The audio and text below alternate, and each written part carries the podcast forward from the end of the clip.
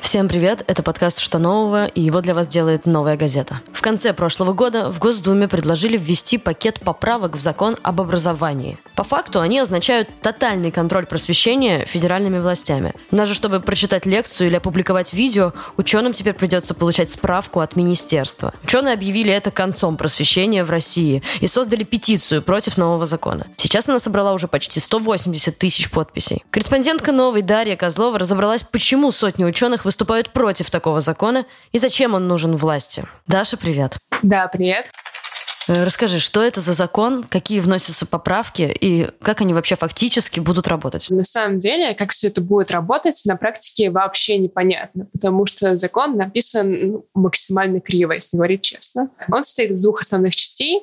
Для начала там дается определение слова просвещения, mm-hmm. как бы это то, что собирается сейчас начать регулировать. Оно, по-моему, определяет просто как деятельность, которая повышает там человеческие навыки там в сфере не знаю, образования или физической культуры, что-то в этом духе. То есть там набор максимально обтекаемых терминов. То есть широко можно трактовать, правильно? Да, и никто не понимает, что хотят на самом деле из этого регулировать. Там те же YouTube-каналы или какие-то лекции, летние школы. И при этом, как их собираются регулировать, тоже непонятно, потому что просвещение говорят, то, что будет контроль со стороны министерств, а какой контроль тоже не ясно. Это все надо придумать. И вторая часть закона куда более серьезная. Она направлена на то, что теперь образовательным организациям нужно будет согласовывать участие иностранных там ученых в каких-либо процессах. А что значит согласовывать? Бумажку куда-то нести? Да-да-да, нужно именно подтверждать отдельно, что там школьники поедут на две недели изучать язык в Англию,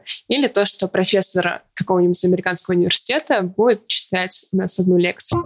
А что это по факту значит? Это усложняет процесс? Добавляет какое-то количество бумажек и заставляет людей отказываться от своей деятельности? Для начала, да. Для начала очень многие могут от этого отказаться, хотя нет, для начала это может просто не начать работать, потому что не очень понятно, какое количество людей, откуда они возьмутся, которые будут все это сверять. А в законе подписано то, что никаких денег дополнительных на него не требуется, но всем понимаем, что это не так. Нам нужна целая толпа, которая будет, я не знаю, проверять, правильно это ученый или нет, смотреть на программу YouTube-канала, чтобы как-то дать, ну, дать потом разрешение всему этому произойти. Это, во-первых. Во-вторых, как бы просто э, вводя просвещение, можно начать запрещать вместо этого все что угодно. То есть там э, даже дублируются какие-то моменты из закона об экстремизме, закона информации. Прям дублируется точь-в-точь? Ну да, там именно вводится даже терминология о том, что просветительская деятельность не должна там mm-hmm. разжигать там социальную mm-hmm. ненависть и так далее. И, например, расскажите историю.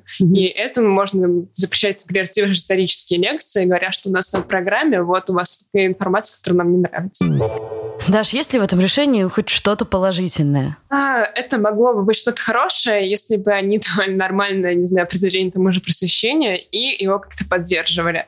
Но у нас очередная out. Регуляции, очередные запреты, и не очень понятно, как это может действовать. То есть такой закон, он не может работать. И, соответственно, зачем он нужен, если он как бы не функционирует? Можем ли мы сказать, что это какая-то запугивающая функция? Пока очень сложно об этом говорить, потому что те нормы, которые должны запугивать, они как бы уже приняты. Ага. И многие политологи говорят, что здесь куда больше продолжение линии по работе с иностранцами. Ага. Это очередное ограничение на вообще функционирование и международное сотрудничество, которое раньше мы видели в иноагентах. То есть ученые по факту тут ни при чем, и как-то основная цель запугивания — это скорее зарубежные контакты? Кажется, что да, но поскольку просветители так или иначе сюда попадают, они стали такой мишенью.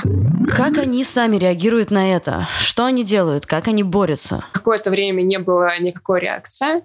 То есть, как я знаю, многие не думали, что этот закон пройдет даже в первом чтении в Госдуме, потому что даже комитет, ну, профильный комитет написал разгромный комментарий к всему этому. То есть, причем там какой-то огромный документ, где сказано, что у вас все неправильно, а в конце написано, ну, рекомендуем в первом чтении принять. И когда его действительно приняли, начали подписывать петиции. Есть как петиция на Change.org, которые, правда, не очень понятно будут работать, но там огромное количество человек. И есть куда более важная декларация ученых, где верифицированы их степени и должности. И ее подписали, ну, точно уже больше тысячи человек. И также президиум РАН э, направил запрос о том, чтобы этот закон отозвали. Какова вероятность того, что этот закон пройдет во втором чтении? Как ты думаешь? Вероятнее всего то, что его скорректируют. Точнее, все мы на это надеемся потому что поток комментариев от сообщества довольно большой в Госдуме. Тоже совершенно не все считают, что mm-hmm. он должен быть принят в таком виде, и тем более должен быть принят вообще. Многие депутаты выступают против, против даже профильный комитет. Mm-hmm. И да, конечно же, сильная протестная волна идет со стороны ученых. Спасибо тебе, Даша. Дальше мы поговорим о том, как именно поправки напрямую влияют на работу и научную деятельность просветителей.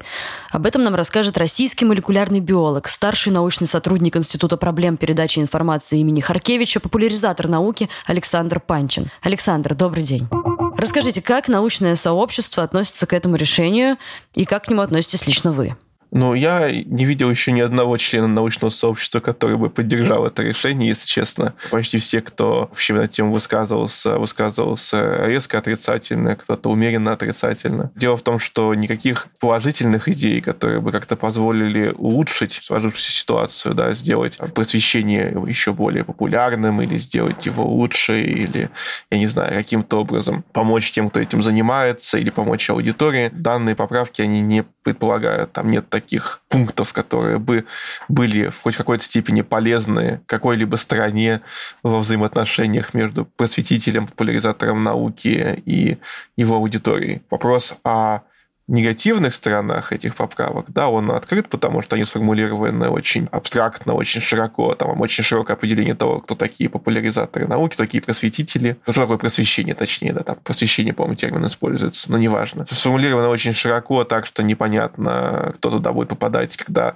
э, если такой закон реально вступит в силу, да, э, это не очень понятно. И также непонятно, какие именно регуляторные меры будут приниматься, потому что все это уводится на усмотрение зрения чиновников и как чиновники будут решать, что есть хорошее просвещение, что есть плохое, и что нужно согласовывать, а что не нужно согласовывать, да, это вопрос открытый, лучше бы они не решали, потому что совершенно не очевидно, что, грубо говоря, если такое решение будет приниматься чиновником, что его решение будет в пользу, грубо говоря, да, и там теории о том, что Земля не плоская, а не в пользу того, что Земля плоская.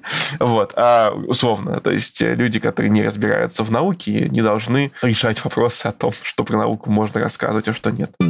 Вот конкретно с вами на практике, что может произойти, как вам могут помешать? Ну, можно рассмотреть э, лучший сценарий, да, можно рассмотреть худший сценарий. Лучший сценарий, что меня это вообще не коснется. Такое, в принципе, наверное, тоже возможно. Худший сценарий заключается в том, что будет некое введено наказание за, скажем так, нерегламентированную просветительскую деятельность, и тогда мои выступления в тех или иных лекториях а, или, допустим, научно-популярное какое-нибудь видео на YouTube нужно будет предварительно согласовывать каким-то образом с министерством. Это может занимать время, это может занимать настолько много времени и усилий, что мне просто будет неинтересно этим заниматься. Мне будет проще уехать в другую страну и оттуда этим заниматься. Ну, или я просто, что более вероятно, я не буду этим заниматься из принципа, и, соответственно, буду соответствующим образом оштрафован. Опять же, поскольку мы не знаем масштабов, как это будет регламентироваться, какие именно предлагаются санкции для тех, кто не захочет следовать этому регламенту и так далее,